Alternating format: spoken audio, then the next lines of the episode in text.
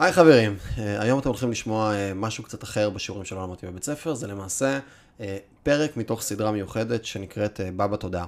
בא בתודעה זאת סדרת פרקים שאני ככה הכנתי עם דוקטור דניאל הראל, שבכל פרק אנחנו לוקחים משהו אחר שקשור באיזשהו מסע רוחני התפתחותי שבן האדם עובר ככה על הכדור הכחול הזה שלנו, על גאיה, ובעצם בכל פרק אנחנו לוקחים מזווית טיפה שונה, כל מיני דברים שגם קרו והתרחשו אצלי בחיים, וגם דברים שככה דניאל מעביר אצלו במדרשה במצפה רמון, ואנחנו משוחחים עליהם בתדר שהוא טיפה שונה מהפודקאסטים הרגילים. Chile בערך שעה כל פרק כזה, וכל פעם אנחנו נכנסים ומתבוננים על התודעה שלנו מזוויות אחרות, ואני באמת, דניאל הוא, חוץ מזה שהוא איש מקסים, והוא אדם שעושה מה שנקרא בידיים וברגליים את המסע הרוחני שלו, הוא גם מאגר שופע של ידע בלתי נגמר, ולמעשה אנחנו נתחיל לעלות במקביל לפרקים הרגילים שלנו, נעלה גם פרקי בא בתודעה, את הספיישל הזה, אה, שככה נוכל כל פעם להיכנס לנבחי הנפש שלנו בתהליכים שונים ואחרים. אז אני מקווה ככה שתקבלו ערך וגם אה, תהנו. יאללה, תהנו חברים.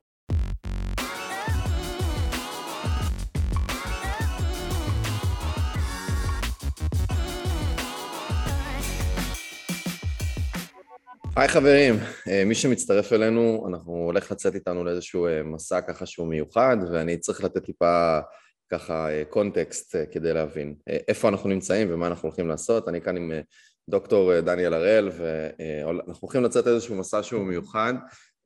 בתקופה האחרונה נחשפתי לכל מיני עולמות, אני חוקר, מי שקצת מכיר אותי לעומק כזה, יודע שאני כזה חוקר כל מיני עולמות כבר תקופה לא קצרה, ככה מגיל 19, זה התחיל בעולמות של self-help books כאלה, עבר לכלכלה התנהגותית, קצת פילוסופיה, קצת פסיכולוגיה, ובתקופה האחרונה קצת הרגיש לי שבא לי לעשות איזשהו סדר לעצמי. עברתי כל מיני חוויות, נחשפתי לכל מיני עולמות ואמרתי בא לי לעשות איזשהו סדר לעצמי ולייצר לעצמי את ה...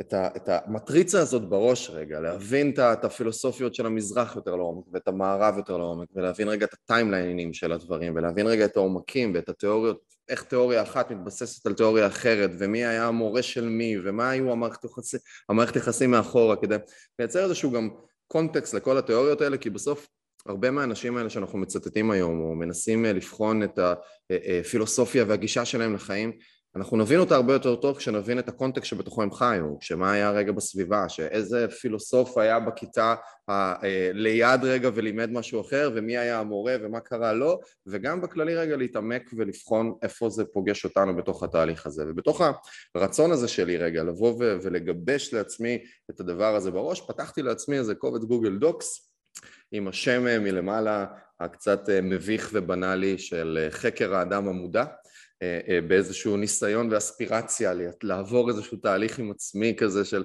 אה, לחקור ולהיות אותו אדם מודע, זה שזה שאיפה, כן, זו כותרת ששמתי בגוגל דוקס לא כאמירה של אני I am enlightened, enlightened או אני כבר מודע, אלא זה השאיפה רגע, אני רוצה לחקור את אותו אדם מודע, אני רוצה להבין מה עומד מאחורי הדבר הזה, יותר שוב כאיזה מקום של אספירציה, ויצא לי להתקל, ודרך אחד מהאנשים הראשונים שככה יצא לי דרכם להיתקל אה, ולהיכנס לתוך העולם הזה היה באמת אה, קרל גוסטב יונג שמאוד מאוד התחברתי להרבה מהגישות שלו ונדבר אני מניח גם עליו בחלק מהדברים וככה התחלתי לחפש חומרים.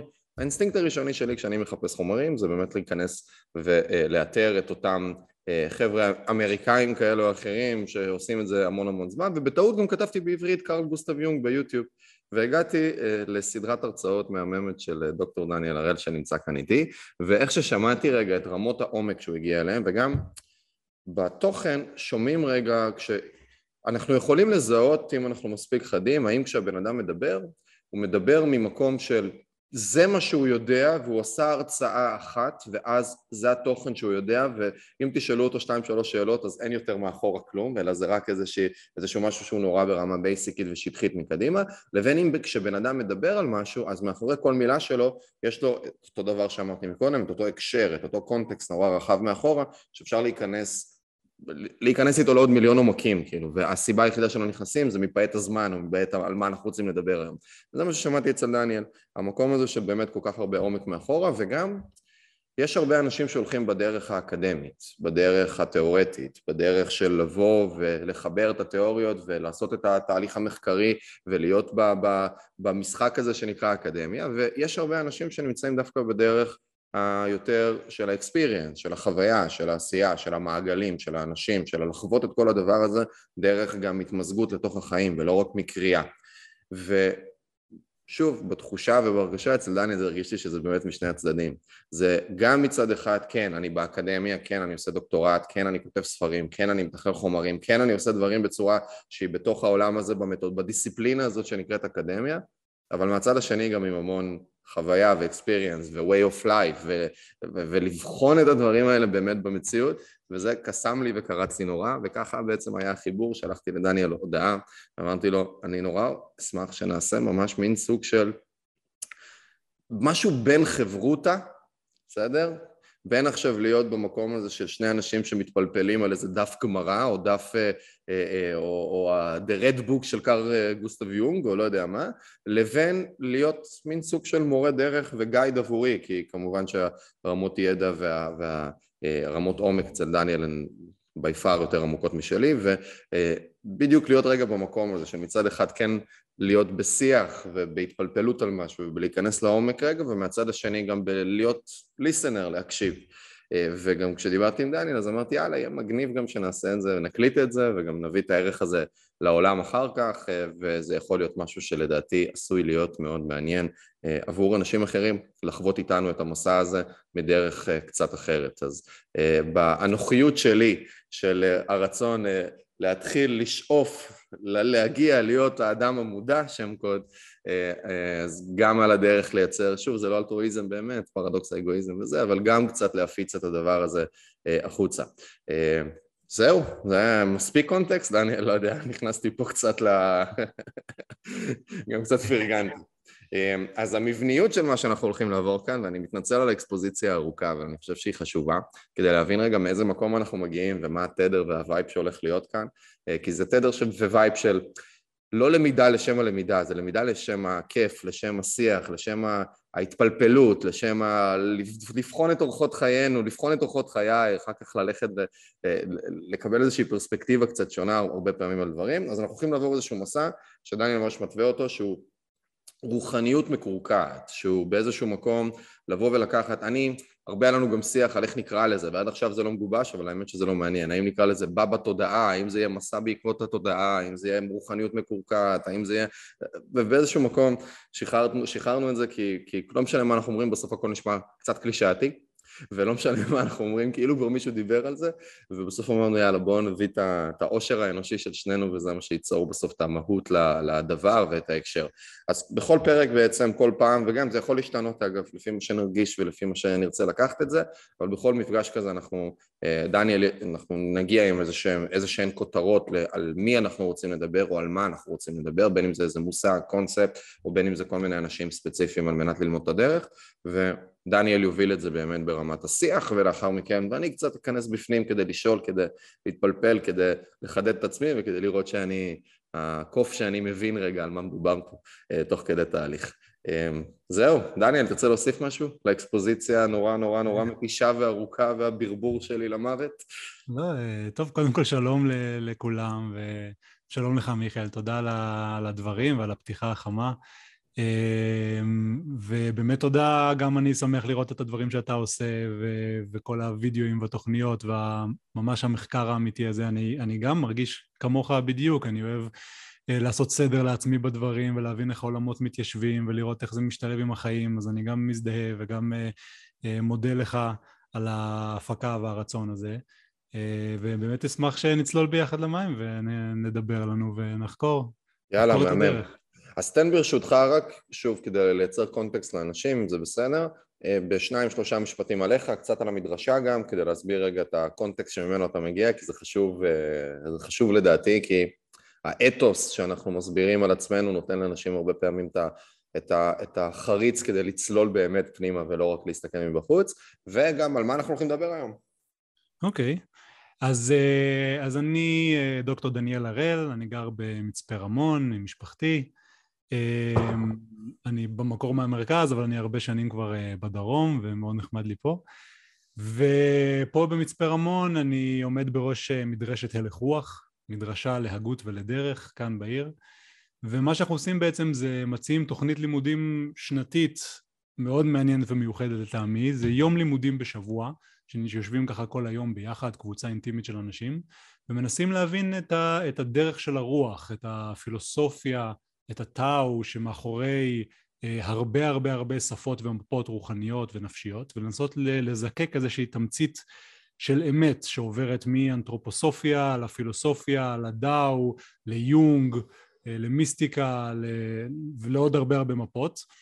ולא רק באופן תיאורטי, אנחנו מנסים דרך הביוגרפיה האישית של כל אחד מהמשתתפים, דרך האתגרים, הקשיים, הדברים שעולים בחיים משבוע לשבוע, אנחנו מנסים לתרגם את אותן תובנות רוחניות או נפשיות ולנסות אה, לחיות אותן באמת מתוך הביוגרפיה, זאת אומרת המטרה שלנו היא שכל אחד יצא עם הדרך שלו יותר מדויקת, שהוא יותר מכוון על המפה האישית שלו. זה לא שאנחנו מלמדים איזה דוגמה, אלא אנחנו מזקקים תשתית ומתרגלים אותה ומנסים ללוות אנשים בדרך בזמן שהם, בזמן שהם מעמיקים בדרך שלהם. אז זו התוכנית לימודים שלנו כאן במצפה.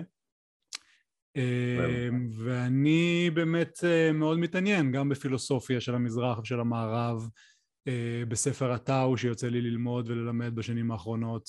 בהקשר שלנו אני הרבה זמן מתעסק עם יונג ועם הכתבים המיסטיים פסיכולוגיים שלו. אה, וגם המחקר האקדמי שלי שהוא על המתח בין אהבה לחופש או איך אפשר להיות אותנטי ואינטימי, להיות באמת אני אבל ביחד עם עוד אנשים איך אפשר לא לוותר על מי שאני, על המקצב הפנימי שלי, אבל עדיין לחבור, ליצור קשר זוגי. שזה בגדול, שוב, באיזושהי הסתכלות שלי, המקום של המתח בין מזרח למערב קצת, כאילו המקום הזה של אנחנו כבני אדם בסוף אה, אה, יצור וחיה שחיה בקולקטיב, שצריכה את השייכות, שהכוח שלה הוא, הוא מהאחדות שלה אה, ומהיכולת שלה לעבוד, לקבץ פריטים לכדי קבוצה, ומהצד השני אנחנו חווים, וזה סתם איזה side talk שאפשר רגע למסגר, זה בדיוק איזה קונספט שקצת התחלתי לשחק איתו עם כמה אנשים שהם העלו לי אותו ואני ממש התחלתי לגבש אותו, המקום הזה של אנחנו קולקטיב נורא רעב, אנחנו כאנושות מלחמת העולם הראשונה, מלחמת העולם השנייה, שואה, אנחנו כקולקטיב אומה שלא היה לה, אנחנו כבני אדם. ופתאום אנחנו נפגשים היום, עם איזה, ו, ומהמקום הזה... על ישראל או על העולם כולו? על העולם כולו. על okay. העולם אוקיי. כולו, ובטח אני מדבר. ופעם ראשונה אנחנו נפגשים כאנושות עם הקונספט הזה שנקרא יש. Hmm. עם, עם הקונספט הזה שנקרא שפע. עכשיו אפשר רגע כמובן יוקר מחיה וזה, אני לא כרגע נכנס לכל הזה, אבל כתפיסה כללית, אנחנו, יש לנו מים זורמים, יש לנו אוכל, יש לנו דברים, צרכים בסיסיים אה, אה, היום ואנחנו עדיין עם בייסס של שנים על גבי שנים על גבי שנים של דורות על גבי דורות. ניסים ממון יש לו משפט נורא יפה שאומר אין מה לכעוס על ההורים שלנו כי אנחנו כולנו קורבנות, בני קורבנות. ובעצם אנחנו עדיין בהתניות האלה שכולנו מכירים, יונג מדבר על זה הרבה וניכנס לזה אני מניח בצורה יותר מסודרת על התת מודע הקולקטיבי המקום הזה שבעצם כולנו באיזשהו מקום של איזשהו רעב ואני מסתכל על, על התנועה הקפיטליסטית אה, אה, ובכללי המערב הזה וההוויה של האינדיבידואל שאני בעצם מבדל את עצמי מה, מהזה, אני מחפש את ההגשמה העצמית הפרטית שלי, אני מחפש את המקום שבו אני יוצר ממון, אני יוצר השפעה, אני יוצר ובונה את עצמי כאיזה אנטיתזה לרעב הזה, לרעב, ל, ל, ליותר, להכי, לגדול, ללצמוח, ללגדול, הכלכלה צריכה לצמוח כל הזמן, חוסר צמיחה זה, זה מסתכלים על, אתה יודע, שווקים, היום אנחנו גם בתקופה כזאת, שחוסר צמיחה, אז כולם מפחדים מזה, כולם מפחדים מלא לגדול, מלא לצמוח, מלא להיות פשוט באיזה סטטוס קוו מסוים. והמזרח באיזשהו מקום, התרבות המזרחית, הפילוסופיה, הגישה זה המקום של דווקא מילה שנורא אהבתי שחבר אמר לי לא מזמן, המקום של התמעטות, המקום של דווקא לא גדילה וצמיחה ואחי, וזה באיזשהו מקום האותנטיות, האינדיבידואל, האני, החופש, השייכות, הכולם, יש פה איזשהו מארג נורא, נורא מעניין של קונספטים שהם רחבים וגדולים מלמעלה. כן, אני חושב שאנחנו באמת, אמרת יפה, שאנחנו גם בהיסטוריה של המערב וגם בתקופה שלנו גדלנו עם איזושהי ייחודיות והאינדיבידואליות שלנו שהיא נמצאת, אה, שכל ילד גודל כמיוחד ובעל אה, אמור להיות אה, מוצלח וספציפי ולכבד את הפנימיות שלו. עכשיו זה היתרון והחיסרון של המערב, כי בצד אחד כל אחד מאיתנו, אם שבט מסורתי גר וחי את אותם חיים יש לו קהילה, יש לו משפחה, יש לו חברות, את כל הדרך המשותפת, אבל סביר להניח שהילד יהיה דומה לאבא, דומה לסבא וכולי. אז אנחנו עוזבים את השבט, קופצים קדימה, חיים פי עשר יותר שונה ואחר, אבל מצד שני איבדנו קהילתיות, איבדנו אה, את הביחד, אנחנו מרגישים יותר מנותקים, יותר... והדברים האלה מתבטאים לא רק באיך אנחנו בונים את הבתים או הערים שלנו, אלא ממש בשפה ובקוגניציה אפילו. יש הרבה הרבה מחקרים שמראים שקהילות של חקלאים ודייגים אה, הן עובדות בצורה הרבה יותר הרמונית ומה שהם רואים ותופסים במציאות זה את, ה, את ההקשרים בין אובייקטים. ותחשוב זה הגיוני כי קהילות של דייגים וחקלאים הם צריכים הרבה אנשים ביחד לעשות, להרים איזה פעולה, להרים איזה רשת, לאסוף את הקציר וכולי ורואים שהם מסתכלים ממש בשאלות קוגניטיביות אז הם רואים מה היחס בין אובייקט א' לאובייקט ב' אה, בעוד שחברות של רועי צאן למשל הן הרבה יותר אינדיבידואליות. שם הילד יוצא כבר בגיל 6 עם העדר לבד וטעות שלו יכולה לעלות בחיים של העדר וכך של משפחתו. והוא הרבה יותר מחונך מאלפי שנים אה, להיות אה, אחד שיודע להחליט החלטות, לשרוד, לדעת לבד מה צריך לעשות והוא יותר מתמקד באובייקט עצמו ובתכונות שלו, מה באבן שלפניו, מה בנחש שלפניו, ופחות רק ביחסים ההוליסטיים. מאוד מעניין. ש... כן, זה שתי תפיסות שיוצרות uh, תרבויות שונות ויוצרות uh, מאכלים שונים ושפות שונות, ו... אבל לא סתם המערב והמזרח מתקרבים כבר uh, כמה מאות שנים. שזה אפשר לדבר גם כן על ה-new age ועל החיבור והקולקטיב. אני, מה שאתה אומר כרגע מתחבר לי נורא, uh, ואנחנו ב side talks הזה, וזה חלק מהעניין וזה חלק מהקסם וזה סבבה לגמרי מבחינתי. בדיוק הייתי בסיני לא מזמן, פעמיים באיזה אינטרוול, ואתה יודע, זה, זה מרמת, אתה מגיע למעבר גבול בטאבה, ואני אומר, צריך פה בן אדם אחד אינטליגנט, אחד, שישקיע שעה ב לארגן מחדש את המעבר הזה, ויש פה 400 אחוז יותר תפוקה ויעילות. אבל זה חלק מהמהות הזאת של אני נכנס דרך שער כניסה לא יעיל למציאות שהיא לא יעילה. ולמציאות שהיא לא, ש, שהיא, זה היה מדהים לראות את ה ecosystem הזה של ה... מתקיימים פשוט מתוך עצמם באיזה, באיזה קהילתיות כזאת של תן וקח כזו, של הכל להכל, של הנהג מונית שלך או הסוחר סמים שלך, הוא גוזר אותך במסעדה שהוא לוקח אותך, ואז הוא מעביר אותך לאוטו שמעביר אותך לסירה, וכולם ביחד בתוך איזה קולקטיב ואיזה trust מסוים, כן. של הם יודעים גם ש... אה, אף אחד לא יגנוב את השני כי הם יודעים שכולם יהיו כאן גם מחר באיזשהו מקום ואנחנו צריכים להמשיך להיות בתוך המעגל הזה של הדייג שהולך להביא את הדג הטרי למסעדה עם הנהג כן. מונית שיביא אותו ומצד אחד זה באינסטינקט הראשוני, בפעם הראשונה שהייתי שם לא רוצה להגיד באז, כי כאילו בזתי לזה, כי בזתי זה מילה גדולה, אבל באיזשהו מקום כן כזה, זה אנטיתזה ליעילות, להסתכלות, לאיך לעשות, לדברים שכביכול גורמים לי להצליח אולי באספקטים מסוימים עסקיים ו... פתאום אני רואה את הדבר הזה, ומצד השני, דווקא בפעם האחרונה שהייתי, הצלחתי להתמזג לזה ברמת התדר והאנרגיה של להיות חלק ממהות לא יעילה וכמה ערך גדול יש רגע לפנים שלי רגע בלא להיות יעיל, בלא לחפש להגיע לתוצאה אלא להיזכר בקיום שלי ובנוכחות הנוכ... כרגע, עכשיו, לעכשיו הזה, לדבר הזה שהרבה מאיתנו מחפשים אותו כל הזמן. האמת שמה שאתה אומר עכשיו מתחבר לי בכמה רבדים, גם למה שחשבתי שיהיה נחמד לדבר עליו היום, כי דיברת גם על שער למעבר לאיזשהו מרחב חדש, לא רק יעילות, אלא פתאום מרחב שהדברים עובדים בו אחרת, ודיברת גם על, ספציפית על מצרים, על סיני, שזה, שגם לאסלאם כמובן, כמו הרבה דתות, יש מסורות מיסטיות מאוד מעניינות, ו, והרעיון הזה שאנחנו אה, נותנים את עצמנו לאיזו הוויה אחרת אה, ש, ש, שאנחנו מחפשים אותה, אנחנו מחפשים דרך ההוויה אחרת איזשהו חיבור פנימה, זה מה שנראה לי שרובנו מחפשים, אנחנו כבר כאן דיברנו על מזרח מערב, אבל נראה לי שכולנו מוצפים כבר מתובנות ורעיונות ודרכים רוחניות ומושגים ושמענו כבר על הכל והשאלה עכשיו נראה לי שרובנו דנים בה זה מה המיקוד, מה הכיוון, זאת אומרת איזה דרך אני יכול לקחת כדי להגיע חזרה הביתה, פנימה, למקום שאני יכול לפעול ממנו בהלימה עצמית, בכנות, בחיבור, זה משהו שאני יודע שאני תמיד מחפש וחוזר אליו. ובמובן הזה אני חושב שיש ערך לידע ולתובנות, ונראה לי שגם בשיחות שלנו אנחנו נציץ ונעזר בהוגים ומיסטיקנים ואנשי רוח, אבל הרעיון הכללי, לפחות מבחינתי, תמיד יהיה להחזיר אותנו לדרך האישית של כל אחד מאיתנו, לראות איך אנחנו יכולים לתרגם למילים שלנו את הרוחנית, הנשגב, את התודעה האחרת, אפילו לא למילים, אתה יודע מה? מילים זה כאילו פריזמה מסוימת, זה אפילו, זה הוויה.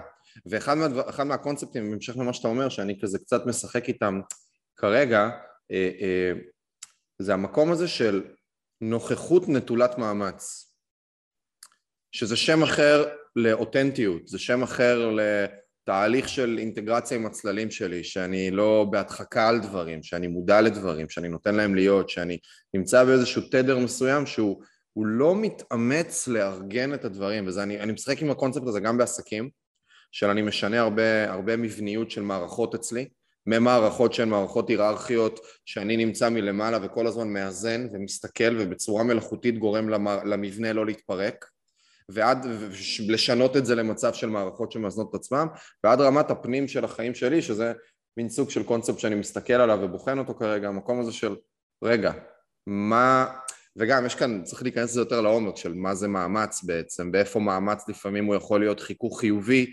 שמייצר לי תהליך צמיחה ואיפה מאמץ הוא בעצם איזשהו משהו שמבדר אותי ומשהו שאני צריך לראות איך אני מוציא אותו רגע מהצד.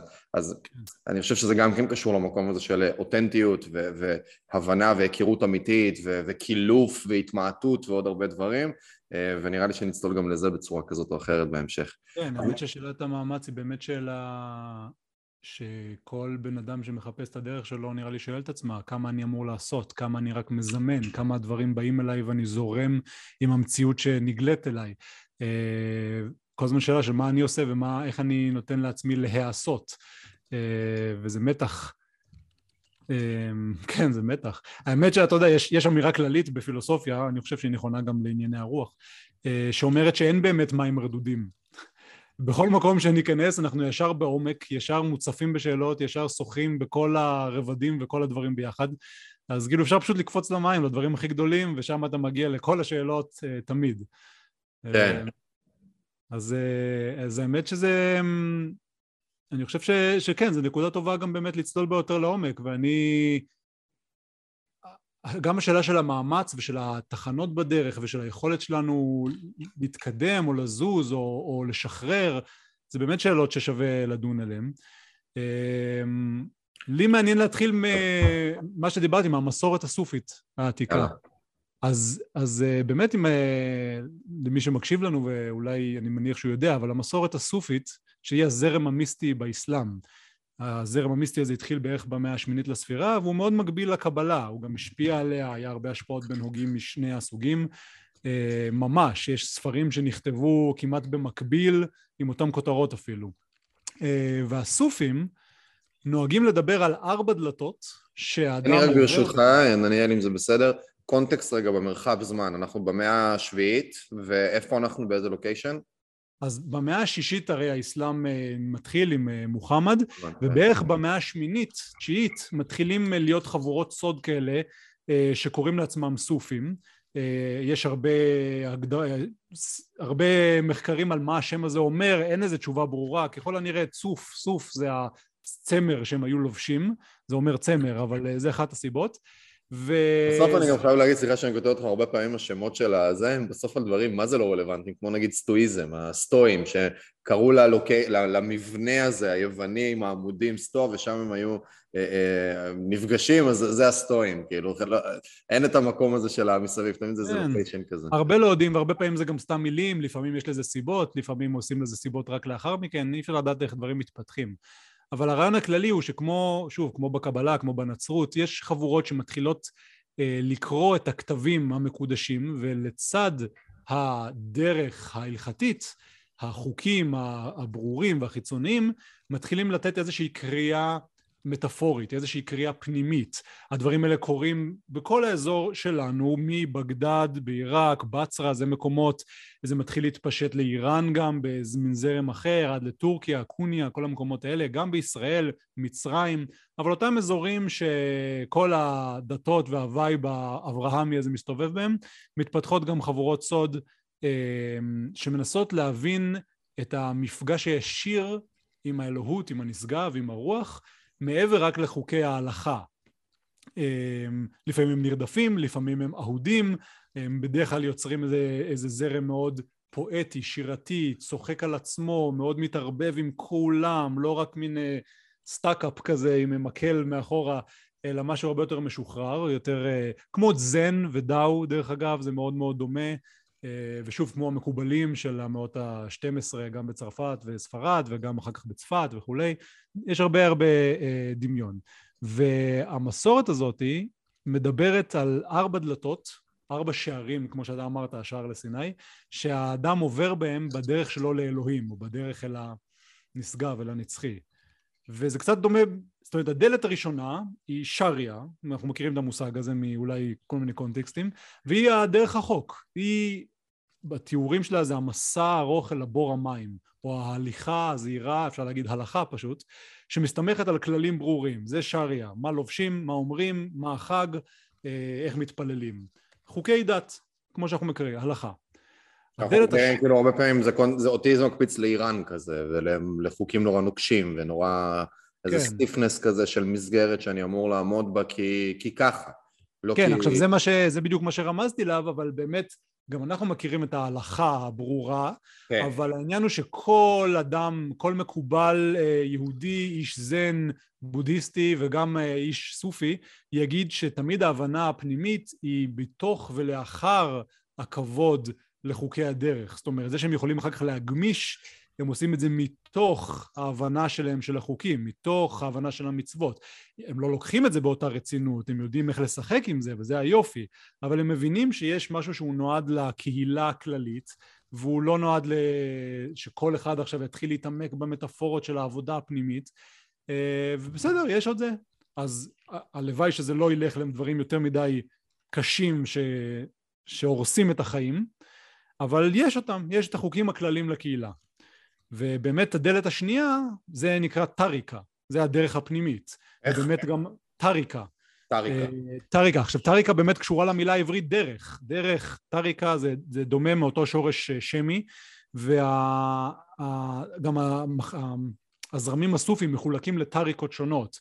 יש ממש כמו הזרמים של המקובלים של צפת, המקובלים של פרובנס, אז יש את הטריקה הזאת, את הטריקה הזאת, וזה הדרך הפנימית, זה כבר המסע של המיסטיקן, או ההוגה, בדרך שלו, בדיוק מה ששאלת, מעבר לחוקים החיצוניים, אל עבר הידע המיסטי. וזה כבר שאלה, נגיד הדוגמאות הכי כבר שמוכרות גם אצלנו, זה נגיד, אפשר לדבר על מצרים כמו יציאה ממצרים, שהעבדים יצאו מהארץ מצרים לישראל, או אפשר לדבר על השחרור הפנימי של האדם, מהמיצרים שלו, נכון, ממה שמשעבד אותו, זה כבר איזה פירוש מאוד מאוד ידוע ולא איזה תחכום גדול. אבל את כל התורה אפשר להבין ככה, את כל התורות אפשר להבין ככה. האם אה, כשאני מנשק מזוזה מישהו מנשק מזוזה זה בגלל מצווה של שם יש תפילין וצריך לקדש את זה, או שזה אמירה לפני שאתה נכנס לדלת לבית חדש, לפני שאתה נכנס מחוץ לפנים, תעצור, שים לב, קח נשימה, מה אתה מביא משם, לאן אתה נכנס, איך אתה נכנס. זאת אומרת הרעיון הזה הוא דבר שאפשר להחשיב אותו כשטותי, כמוזר, כפרימיטיבי, אבל אם נסים לקרוא אותו בצורה מטאפורית פנימית אפשר להגיד זה הזמנה לעצירה ולתשומת לב וככה אפשר להגיד על כל דבר ואפשר גם אותו דבר גם לבטל דברים להגיד שיש דברים שכבר לא רלוונטיים כי הם לא עושים את העבודה שלהם במסורת כלשהי אבל הרעיון הוא להעביר את הדברים לדל, לדרך פנימית. שאלה, שאלה שאני אשמח לשאול, כן. כמה לדעתך, וזו שאלת דעה, אה, או שאולי יש מחקר, לא מכיר, כשבן אדם עושה הרבה מהפעולות האלה, כמו קם בבוקר, אבל ניקח רגע את היהדות, ואומר מודה אני, בסדר? אוקיי. שזה איזושהי אפירמציית הוקרה על הבוקר, הדבר הראשון שאני עושה, שאני מודה לקיום. או הדוגמה הנפלאה שנתת עם המזוזה של, רגע, זאת אה, אה, התבוננות, זאת הזמנה להתבוננות רגע, לעצירה, ל, ל, לשינוי קונטקסט, לשינוי תדר, להתבוננות פנימה ולשאול איך אני נכנס רגע לחדר החדש. אוקיי. כמה, כמה הפעולה הפיזית הזאת, שהיא כל כך אה, אה, אני, אם אני עכשיו אה, אדם דתי, אני יכול ביום, אני מניח, ואני מקיים את, את, ה, את ההלכה הזו, את, את המהלך הזה של לנשק את המזוזה, אני יכול ביום, לא יודע, נראה 200 פעם לנשק מזוזה. כמה באמת יש את האקט הפיזי הזה, הקטן הזה, שהוא הרבה פעמים גם אין מה לעשות, הוא, הוא יוצא, אנחנו יוצאים ממודעות לתוכו, כן? אנחנו מפסיקים להיות מודעים אליו, אנחנו עושים אותו כבר כאיזשהו אקט טכני, כזיכרון שריר, כמה הוא באמת משפיע פנימה. זו שאלה מצוינת, אנחנו ממש, זה כל מה שגם רציתי לסוב סביבו היום. אה, אני ממש שואל את עצמי את זה הרבה, הרבה זמן, ומדבר על זה עם הרבה אנשים.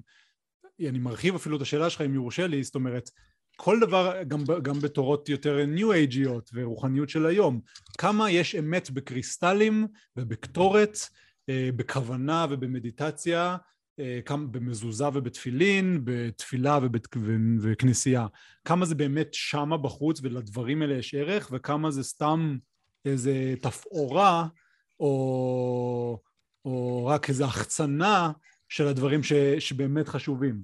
ואיכשהו, אה, אה, אני חושב שזה גם וגם, וזה תלוי בשלבים ובזמן, זה אפילו ממש קשור לשתי הדלתות הנוספות שתכף נגיע אליהן, אבל.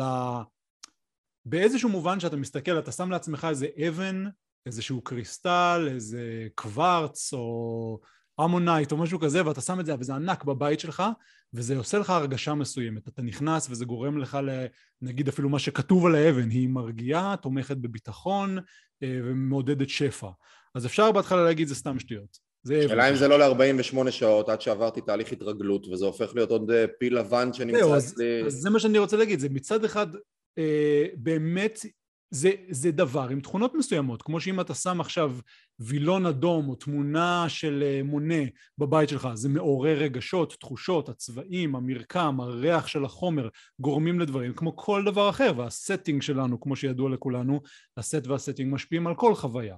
עכשיו, האבן הזאת היא גם מוקד להטענה נפשית, והדבר הזה הוא אמיתי לגמרי. אם אתה רואה את אישה אהובה, אשתך או זוגתך או מישהו בחיים שלך, ואתה כל הזמן מקרין ומשליך עליה דברים שהיא מייצגת עבורך, אז היא באמת מוטענת לאט לאט בחומר הפנימי שלך והופכת לדבר הזה שאתה מייצר. אז יש פה גם איזה מעגל. עכשיו, היא לא הייתה יכולה לקבל את ההשלכות שלך אם לא היה בה משהו שיכול לקלוט ולהכיל את הדבר הזה. לא סתם השלכת את זה עליה ולא על מישהי אחרת.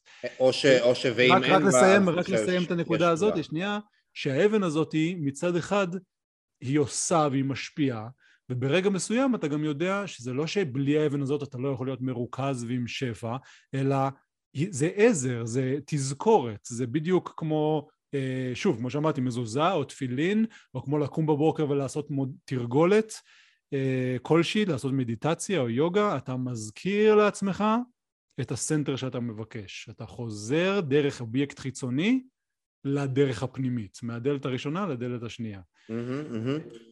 ומה רצית להגיד לפני ש... אני פשוט רציתי, כי זה בדיוק... כן, כן, כן, כן, כן, אני, אני...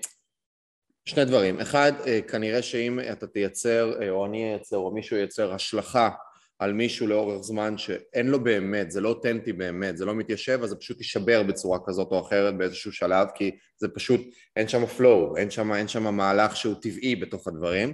והדבר השני, גם איזשהו קונספט או, או, או מונח שאני משחק איתו קצת בזמן האחרון ברמת התודעה זה הרב ממד שהרבה פעמים אנחנו חונכנו ל black and white או לימין או לשמאל או להאם זה כן או האם זה לא ובסוף החיים יותר מורכבים מכן או לא או מדבר אחד שמניע דבר אחר. אלא בסוף יש איזה כוחות ואפילו בדמיון שלי זה, זה לא איזה דיאגרמה דו-ממדית של זה נובע מזה זה נובע מזה כמו איזה משפטים גיאומטריים אלא בסוף זה איזה איזה אקט מסוים שהוא יושב באיזה סופר פוזיציה עם הרבה כוחות מסביב שמשפיעים עליו ולמול הדבר הזה. ואז התשובה שלי למקום הזה של אה, התשובה או ההתבוננות או, או ההתפלפלות סביב הדבר שלה לנשק מזוזה זה תלוי רגע האם גדלתי בבית שדיברו בכלל על למה עושים דברים או שפשוט עושים כי עושים ואז איזה התניה יש לי לדבר הזה, האם אני עושה את זה מתוך הרגל או אני עושה את זה מתוך התכווננות? כי סיפרו לי ודיברו איתי ויצרו איתי ביחד את, ה, את ה, בכלל את המודל המנטלי הזה אצלי בתוך הראש של רגע לא עושים דברים כי עושים אותם. זה למרות שיש פה את העניין של נעשה ונשמע וזהו לא ניכנס לזה אבל כאילו כתפיסה כללית של רגע והאם יש לי איזשהו חיבור שזה גם כן משהו ששמתי לב אצלי? נגיד כשאני מנסה ללמוד משהו סתם כדי ללמוד אותו או שאני מנסה ללמוד משהו כי פתאום יש לזה איזשהו attachment לדברים יותר עמוקים אצלי, נגיד לאיזה למה מסוים, של, לאיזה עתיד, לאיזה נקודת בי שלי שאני רוצה להגיע אליה, או לאיזה עיסוק מסוים, אז פתאום החיבור רגע של אלמנטים נוספים לתהליך למידה גורמים לי להרבה יותר תשוקה והרבה יותר התכווננות לדבר והרבה יותר זיכרון של הדברים כי זה מחובר לי למטרה, זה מחובר לי למהות, זה מחובר לי גם ונוצרת לי פתאום איזושהי תשוקה ללמידה אז אני חושב שזה גם תלוי מאיזה מקום הגעתי לה לנשק את המזוזה ומאיזה, ומה זה מסמל לי ו, וגם ה mindset הכללי של הבן אדם האם אני כ, כפרסונה, פרסונה שעושה cues ים ואני נורא נגיד נמשך ל, ל, ל... אני באיזשהו חוק העדר כזה ואני נמצא בתוך הסיטואציה או שאני מאותם אנשים שרגע למה אני עושה את זה, האם אני צריך לעשות את זה, האם יש לי התכווננות או האם אין לי התכווננות? וזה איזשהו אלגוריתם כזה שבסוף מייצר את ה impact של כמה הדבר הזה באמת מייצר לי עיגון פיזי שזורק אותי פנימה ומזכיר לי את הדברים, או כמה זה פשוט דפוס הרגל שהוא לא מגרה לי שום דבר בעשייה שלו, אני עושה אותו כי אני פשוט עושה אותו, והוא, והוא לא מטריג לי שום חלק במוח לאלמנטים שהם מעבר לסתם דפוס כמו שאני רציתי לתת דוגמה למוריד את המים באסלה אבל זה לא מכבד אז לא יודע מה אני שם את הכלי בכיור אחרי שאני מסיים לאכול או לא משנה מה. אני חושב שזה ממש יפה מה שאתה אומר ואתה צודק שיש מין כזה מאיזה מקום אתה בא לדברים רק מה שלפחות אני מבין עם השנים זה שהמקום הזה שממנו אתה בא הוא כל הזמן משתנה וזה מין לופ כזה זה מדרגה אה, אתה יודע יש איזה בדיחה נכון? כולם מכירים את המשפט מה בא קודם, הביצה או התרנגולת. אבל מה שלדעתי יותר מעניין זה, זה שאלה של האם תרנגולת מטילה ביצים כדי שיהיו עוד תרנגולות, או שביצים הופכות לו תרנגולות כדי שיהיו עוד ביצים. אה, אפשר לשאול את זה אותו דבר, האם האם המוח שלנו זה האיבר הראשי והוא פיתח לעצמו את הבטן כדי שתאבד לו מזון ותזרים לו דם כדי שהוא יפעל, או שהבטן זה האיבר הראשי שלנו והיא פיתחה לה מין פריסקופ כזה המוח שרק ישיג לה אוכל כי היא הדבר המרכזי. אז כל הזמן שאלה של מה המרכזי פה ומה התומך ו... וזה אותו דבר, אני, אני זוכר שנגיד אמ, היה לי איזה מורה שהייתי יותר צעיר, בכלל אני עבדתי באיזה חומוסייה, הוא היה הבוס שלי והוא אה, לימד אותי על יוגה ועל דברים, ואז אמרתי לו, אה, אני רוצה לקרוא, איזה ספר אני קורא כדי להתחיל להבין על יוגה? אז הוא אמר לי, והייתי ממש אה, בתיכון עוד, והוא אמר לי, לא קוראים ספר על יוגה, הולכים לתרגל יוגה, ככה אתה תבין את זה. אחרי זה תקרא, ובאמת ראיתי את זה בחיים שלי, התחלתי לתאמן יוגה, בהתחלה אתה עושה תנועות, לא ברור לך למה אתה מתכופף כך או כך, אחרי זה מצטרפים נשימות, אחרי זה מצטרפים טקסטים, פתאום הטקסטים מאירים את המצב, מסבירים את הסטייט הגופני שהגעת אליו רק מתרגול. אז לפעמים נעשה ונשמע זה נורא וזה מפחיד וזה דוגמטי וזה גורם לך לעשות שטויות. לפעמים רק על ידי הגעה למצבים פיזיים מסוימים או מנטליים או נפשיים אתה יכול בכלל להבין שיש משהו שעליו כולם מדברים ואז לתפוס אותו. אה, ולכן חייב להיות, המקום הזה שממנו אתה בא, הוא חייב לעבור סיבוב. ורק כדי לסיים את מה שהתחלנו עם הדלת הראשונה והשנייה, אז אמרנו הדלת הראשונה היא דרך החוק החיצוני, הדלת השנייה היא הפנימית, והסופים מדברים על הדלת השלישית, מריפה, שזה... אני חייב רגע, אני, אני רוצה שאתה תמשיך, אני רק רוצה סוגריים קטנים, כי זה, ואני, זה ממש ספוט על זה וזה מהמם בעיניי, וזה משהו שאני גם עובר עם עצמי, המקום של אני כפרסונה נורא, אה, נורא לוגית, נורא מוח קדמי, שמאלי, כל אחד יגדיר את זה איך שהוא רוצה, ונורא הייתי מחפש כל הזמן את התיאוריות, ורק בזמן האחרון נפתח לי בכלל הצוהר להתחיל לעבור את החוויה הזאת, גם כן עברתי את זה חווייתית דרך uh, אתגרים עסקיים ודרך כל מיני החלטות ודרך כל מיני דברים ובניית מערכות ושותפים וכולי, וכן היה לי את החיכוך של הדברים שאני נוגע בהם ברמה התיאורטית פילוסופית לתוך המציאות דרך איזושהי עשייה, אבל זה היה בספקטרום נורא ספציפי. והמקום הזה של האקספיריאנס, של לחוות את הדבר ולייצר שכבות וגם להבין שבסוף זה, זה שוב, זה הרב ממד הזה של זה לא או כאן או כאן וזה גם לא מינון מסוים שהוא קבוע כי זה תלוי בכל כך הרבה פרמטרים של מי אתה ואיפה אתה ועל מה זה מתיישב והכל שבסוף זה הקשיבות הזאת של לייצר את התהליך השלם הזה של מצד אחד את החוויה ומצד אחד את ההבנה התיאורטית מצד אחד את ה... אה, אה, להסתכל רגע, להיות בנעשה ונשמע רגע ולהתעלם מה... מכל אה, הקונפליקטים שנוצרים לנו במוח למול הדבר, למול ללכת ולהבין כן את התיאוריה ולחזור לנעשה ונשמע בקונטקסט אחר פתאום, כי אתה פתאום עושה את העשייה ממקום אחר, וזה כאילו מאוד מתחבר ו- ומאוד, ומאוד מאתגר, וזה חלק מהמקום הזה של החיים, שזה כאילו, אנחנו מחפשים את ה playbook, את ה cookbook הזה, את ה-7 steps האלה, וזה כל כך עם איזונים ומורכבויות בפנים, שזה כזה. בואו נמשיך לדלת השלישית. אז, אז כן, אז באמת מהדהד לנו הרבה הרבה סוגים שונים. אז אמ, פשוט בשביל לסגור את הרעיון הזה, פשוט, אז, אז הדלת השלישית, מעריפה, היא הידע המיסטי עצמו. זה ממש המפגש הנדיר עם המציאות הנשגבת, תהא מה שתהא. וזה הפעמים הנדירות פחות או יותר שהמיסטיקן או ההוגה מתאחד באמת עם המציאות, שהוא באמת מצליח לחוות אחרי שהוא פעם תרגל, פעם מבין, פעם למד, יצא לדרך, חיפש, איבד את עצמו, פתאום הוא חווה את, ה, את, ה, את המעריף, את הידע, אנחנו מכירים את זה מאן ערף, ואני לא יודע, נכון? את הידע המיסטי עצמו. והדלת הרביעית, חקיקה, היא מצביעה כבר על החוקים, חוקי האמת הנצחית. זה, חקיקה נובע מהשורש חקק, ח' קק, שבהרבה שפות שמיות מצביע על, על חוק ושלטון, על, על רישום או הטבעה, על איזה אמת קבועה. וכשעוברים בדלת הזאת, אומרים הסופים, זה כבר ידיעה מלאה ותמידית של המבנה המוחלט של המציאות. אל-חק אצל הסופים זה האמת, וזה הכינוי לאלוהות, אבל לא לאלוהות הפרסון הזה שאולי נמצא שם, אלא ל-ground of being, לקרקע של כל ההוויה, לתשתית הזאת. ספינוזה כזה? אנחנו... ספינוזה הוא כבר, אה, הוא כבר גם, הוא התייחס לזה, אבל הוא כבר הוריד את זה ממש עד אלינו. אה, כן, אבל יש...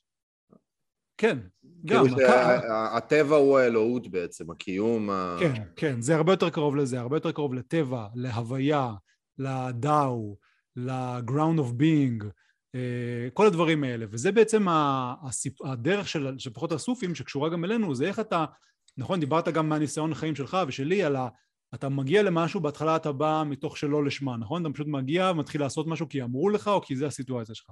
אחר כך אתה מתחיל לתרגל, פתאום אתה מגלה איזה עומק חדש, פתאום אתה כבר לא רק, בס... פתאום אתה לא רק נגיד מכין חומוס או עושה יוגה, פתאום אתה רואה איזה רובד, וואו, אני בתרגול פיזי שבו ה mind שלי מתחיל לעבוד כל מיני התבגרויות והתפתחויות. ואז אתה מבקש ללמוד, מה זה אומר תרגול פיזי שאתה יכול לשחרר את התודעה שלך להבנה יותר עמוקה של הפעולה, לנוח בעשייה שלך. אה, ואז אתה מגלה מרבדים חדשים לגמרי, אז אתה בא ממקום אחר. פתאום אתה כבר פוגש, אני אוהב את המילה אה, מנוחה, כי, אה, תנוחה, סליחה, כי זה בדיוק תנועה. איך? איזה מילה? תנוחה, כמו תנוחה של יוגה. כן, כן, כן. כי זה המילה מנוחה. תנועה ומנוחה. מבנה של תנועה, בדיוק. וזה הגדרה מאוד יפה לדאו, ליכולת להיות בלי מאמץ, אלא אתה, אתה נע, אבל במנוחה. אתה כן עושה פעולה, לא משנה אם אתה מתופף, מבשל, אה, בונה או כותב, אבל אתה מצליח להיות באיזשהו מקום שאתה פוגש את הפעולה במאמץ המדויק לה, עד שאתה נפעל, עד שאתה לא ממש פועל. וזה בדיוק מה שהסופים גם מדברים, איך אתה עובר בין הדלתות עד שאתה, עד שאתה וה, והמבנה התמידי של המציאות הם כבר יותר בהלימה אחד עם השני. זה התיאור הפורמלי של הדרך הסופית. הארבע דלתות האלה, אם אני רגע מנסה אה, להכניס אותם למבנה גיאומטרי, הן אה, אחת מעל השנייה, או הן אחת אה, ליד השנייה, והן מצבים של תנועה ביניהם. כן. זה רמות, רמות רוח שהולכות, ו... כי זה האינסטינקט מזה, זה כן, שבהתחלה אתה רק בחוק, אחר כך אתה בפנים, אחר כך אתה, מה הדלת השלישית הייתה? אחר כך אתה בידע המיסטי, ואחר כך כן. אתה בהתמזגות כאילו לתוך האבסולוט כן. המוחלט, האובייקט סובייקט אה, מתמזג לו למשהו שהוא אחיד, וזה נקודת סינגולריות כזאת של הכל בהכל, ואני הכל, ואני כלום, ואני ביחד, ואני הכל וכלום. אז הסופים ממש מדברים בדיוק על זה, הם מדברים על זה שיש אה, תחנות, מקמת, ו... ומצבים. ויש הבדל, התחנות מבחינתם זה... איך, איך תחנות, מה המילה?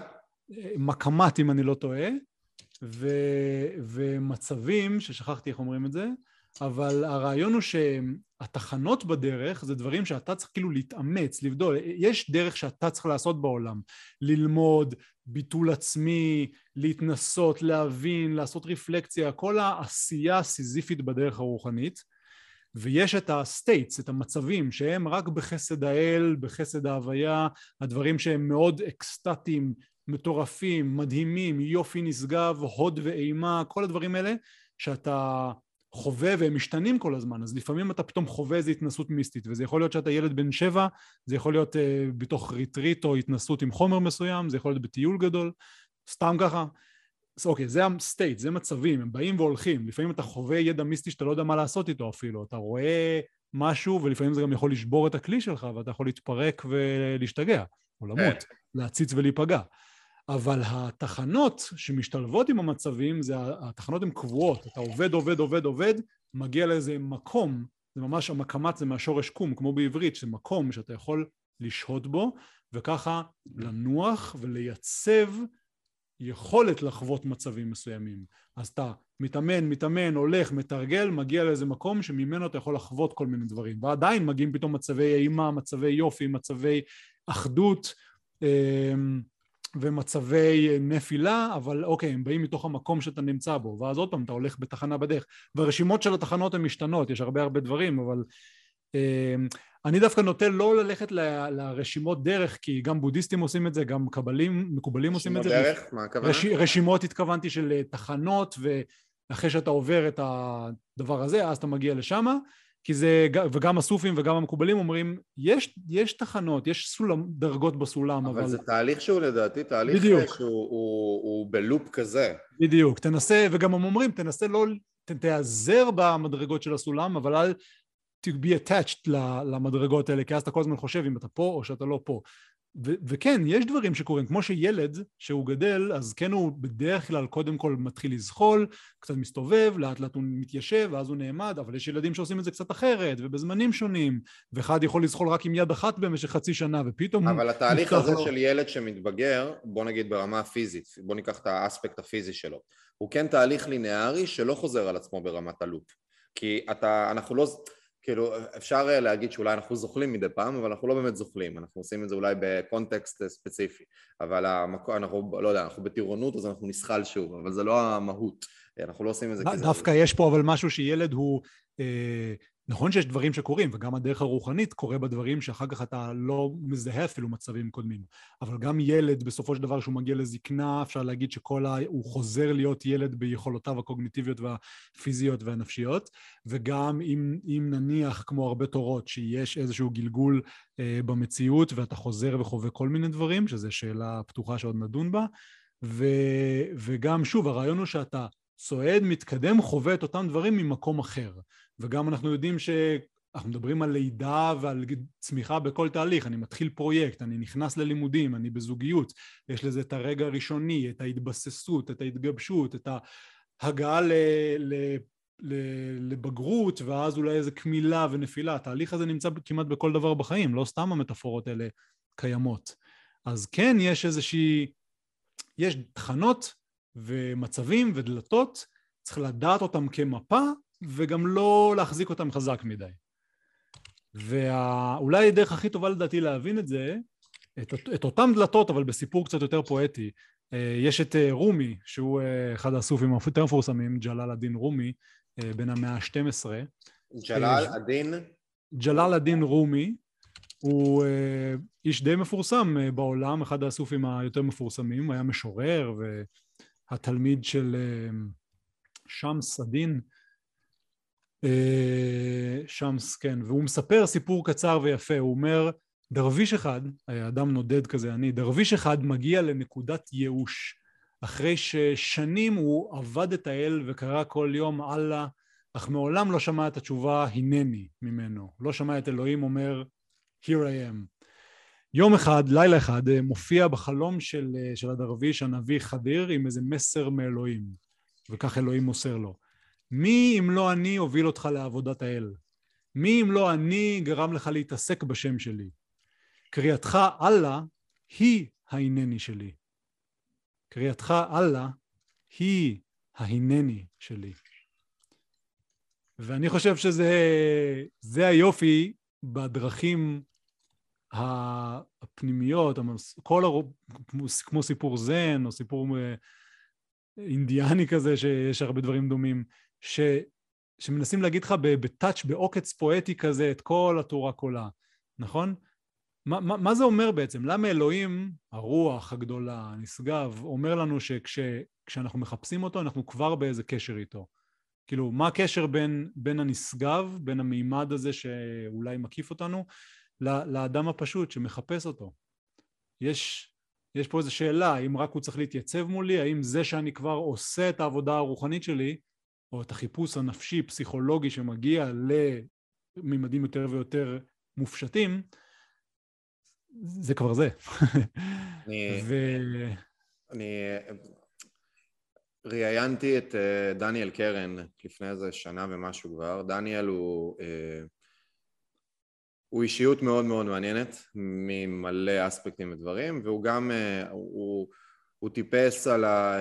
ביוסמיטי על הקיר הזה בטיפוס, כאילו, בטיפוס הרים, ומצד שני הוא עשה hiking, טיפס על האוורסט, וחצה את הקוטב הצפוני, ורץ ריצות, ריצות מרתון סהרה של איזה 200 ומשהו קילומטר, הוא, הוא הגיע לטופ של הפיק בהרבה דיסציפלינות שונות, שזה משהו חריג.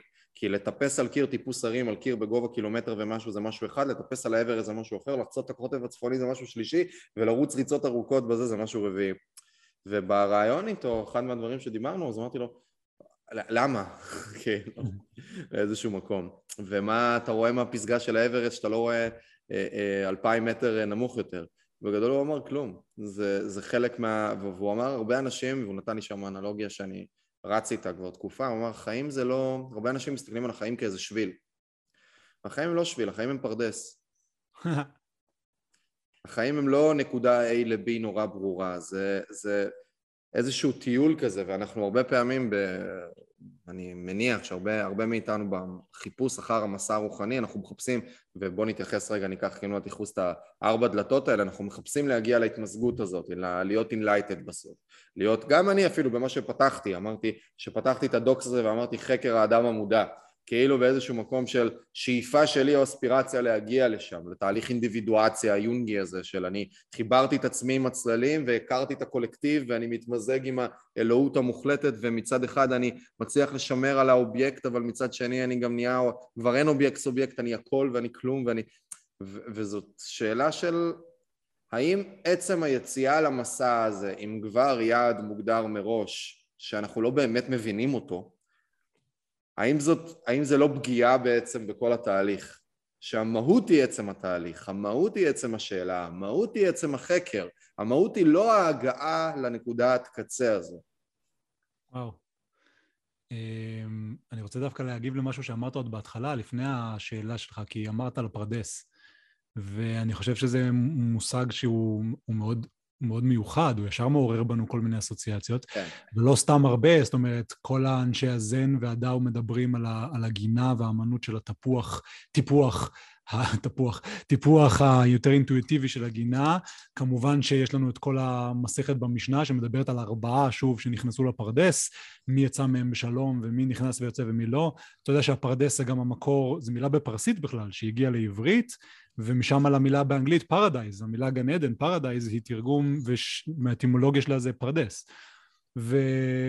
והרעיון הזה של איזושהי הסתובבות בבוסתן, שזה גם בערבית המילה הזאת, שהיא בגן, שלא ברור בדיוק לאן אמורים ללכת, מצד אחד, מצד שני כן יש פינות חמד, יש מקום שאפשר לשבת בו, יש צמחים שיותר עובדים ביחד, זאת אומרת יש משהו לעשות ומצד שני זה באמת הרבה יותר כמו שאתה מתאר, זה, זה פחות אה, משימתי ויעיל, יותר אה, ה vibe של, של גן.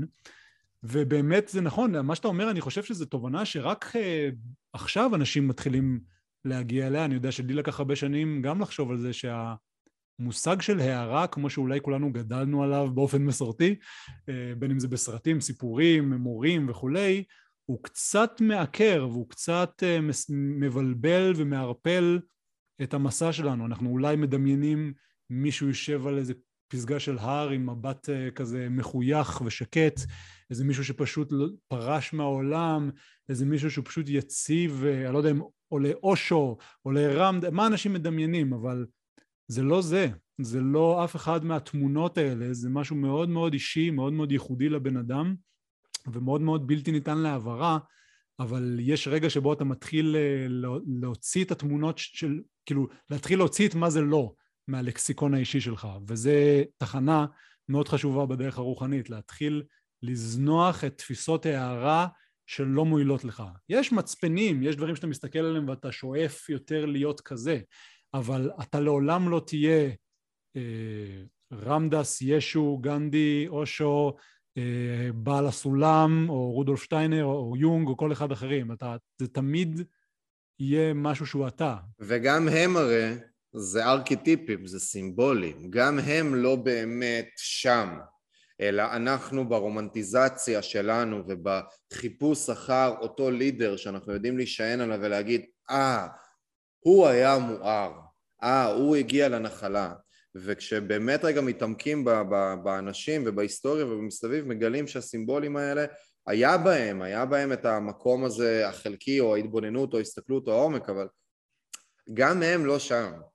גם הם לא באיזשהו, שוב אני אומר איזושהי הכללה כזאת, כן, אבל סתם אמרת אושו, אז כל מי שיראה את Wild Wild Country, את הסדרה בת שישה כן. זה, יבין כמה אושו, כאילו מצד אחד היה בתוך הרעיונות ובתוך העומק ובתוך הקסם הנהדר של, של וב-new opportunity שהוא הביא לעולם של חיבור של מזרח מערב בעצם, של מצד אחד תהיה, זה סבבה להיות קפיטליסט וכסף ומצד שני הרוח היא הכל ותאהב את עצמך ומיניות והרבה דברים נוספים אבל מצד השני רואים את כל ההתנהלות שלו והרעיונות שלו בתקשורת מול העוזרת האישית שלו והתהליך כן. שהוא עבר שם שמקבלים איזה... מה, אתה פשוט מחדד פה אבל עכשיו נקודה שהיא מקבילה אבל היא חדשה גם כי אני גם מדייק את עצמי זה לא שאין there כאילו יש אנשים פגשתי בחיים שלי וראיתי וממש באופן אישי יש אנשים שהם שם, יש אנשים שנמצאים שם יותר ויותר, והדבר הזה שהוא שם, הדבר הזה, הוא לא כמו טינג וזהו. זאת אומרת, יש גם את זה בסיפורים, ויש אנשים שהם אה,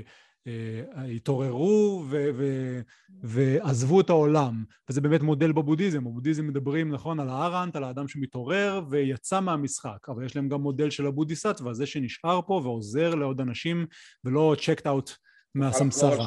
רק... אז יש לי כמה... Okay, okay. אוקיי, הבודהיסטים מדברים על... הבודהיזם הקדום דיבר על המודל של אראנט, שזה אראהנט, שזה המודל של אדם שהתעורר והוא בעצם סיים את גלגוליו, יצא מהסמסרה, הוא עזב את המשחק האנושי ואז הוא באמת, הפרסונה שלו לא פה יותר.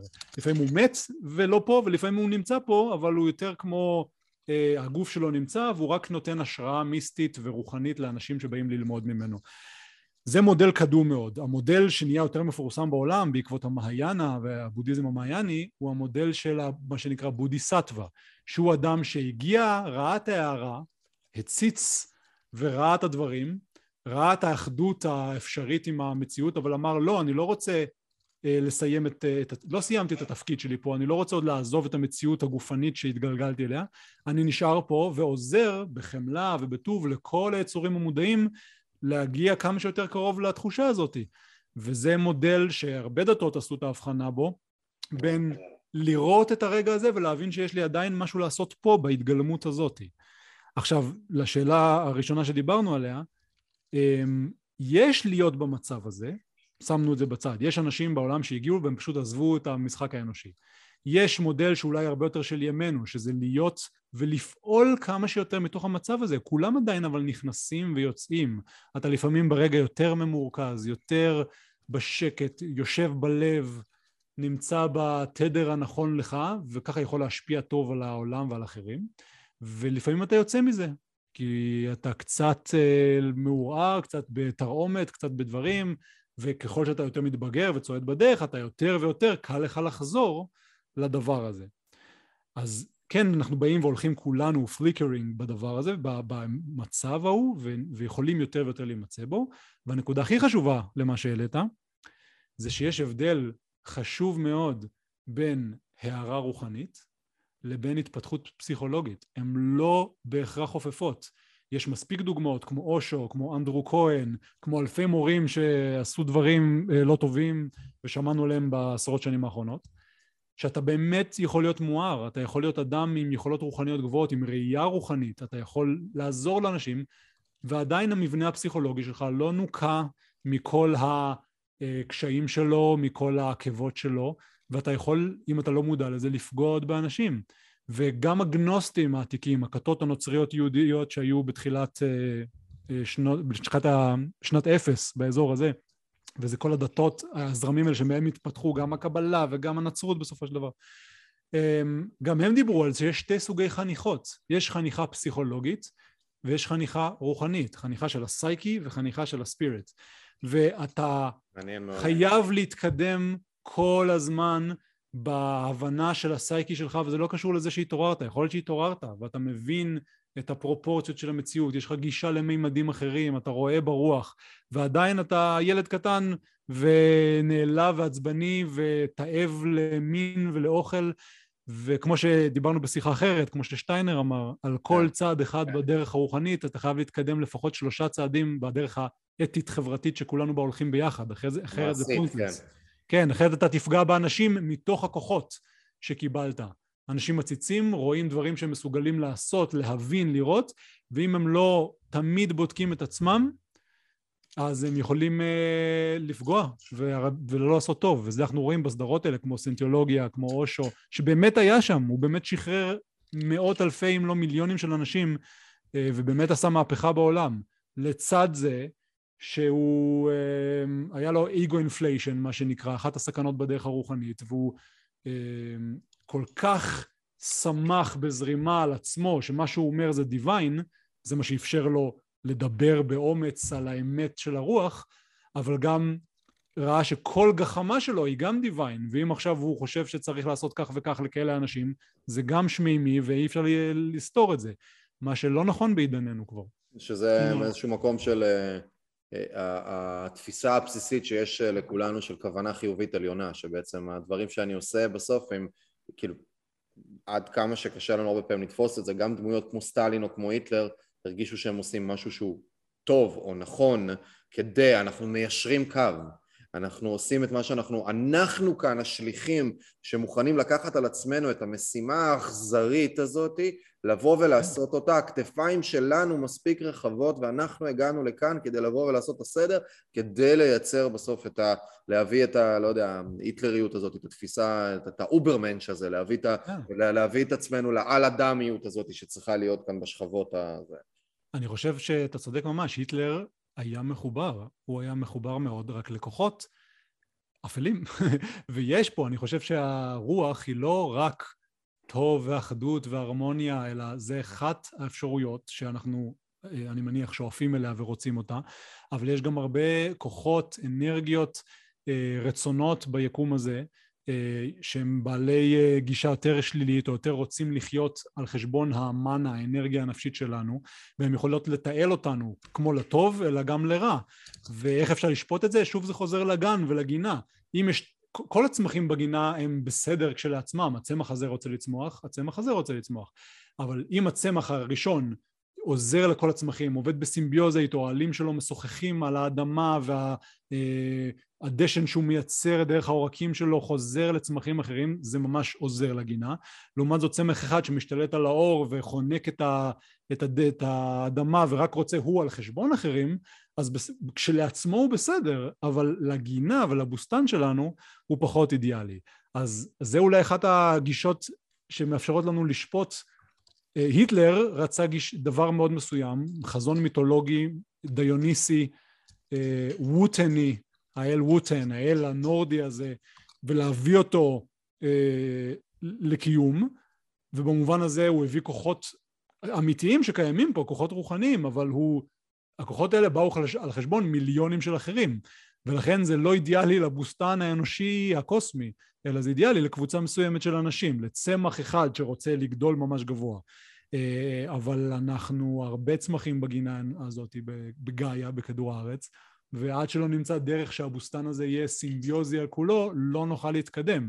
כי זה תמיד הרי, אתה יודע, חיה אחת תתרבה יותר מדי, אז, אז היא תגמור את האוכל שלה, או שזה ישפיע על שרשרת המזון, עד שחיה אחרת תהרוס את היער, ולחיה הראשונה לא יהיה דרך לחיות. אם לא נעשה את זה ביחד, אין לנו אה, דרך לעשות את זה. ותגיד לי גם איפה אנחנו עומדים עם הזמן, אני כן חושב שזה בדיוק מוביל אותנו לרעיון של הפילוסופיה הנצחית, שעוד רציתי שנדון. בוא ניכנס אליו טיפה. יופי. אז הקטע הזה שכולנו ביחד... אתה יודע מה? אה, בוא לא ניכנס אליו טיפה. בוא נסיים את הסשן הזה, ונדבר בינינו ונעשה את הסשן הבא על, ה... על הפילוסופיה הנצחית. בסדר? ניכנס לזה, כי... אוקיי. Okay. התבדרנו קצת, ומבחינתי... אז, אני, אז באמת... אני כותב תוך כדי כל מיני נקודות, ואני... זה מהמם לי, אני נורא שמח על מה שאנחנו עושים כאן. כן. אה, אז רק אולי להגיד כהכנה לפעם הבאה, שמבחינתי אנחנו, אם אני גם מנסה לאסוף את מה שדיברנו עליו עכשיו, זה שניסינו ניסינו להבין אה, מה זה בכלל דרך של התפתחות ברוח. התפתחות בנפש? האם זה רק מיליון רעיונות? האם זה כל מיני דמויות של הערה ותפיסות ו- והתרגשויות? או האם יש משהו שאפשר ללמוד אותו בלי להיאחז בו? ובאמת המסורות הרוחניות השונות בכל העולם, בין אם זה הסופים, אנשי הזן, המקובלים, אמ, וגם האנשים במערב, בפילוסופיה, ניסו לדבר על זה שיש כל מיני דברים שאנחנו יכולים לצעוד ולהיעזר בהם במפה, יש מצפן, יש תחנות, יש כיוונים, יש דברים שעוזרים, יש דברים שלא עוזרים, ואנחנו צריכים עדיין לחיות את החיים שלנו בתוך התשתית הזאת ולא לשאוב מאחרים.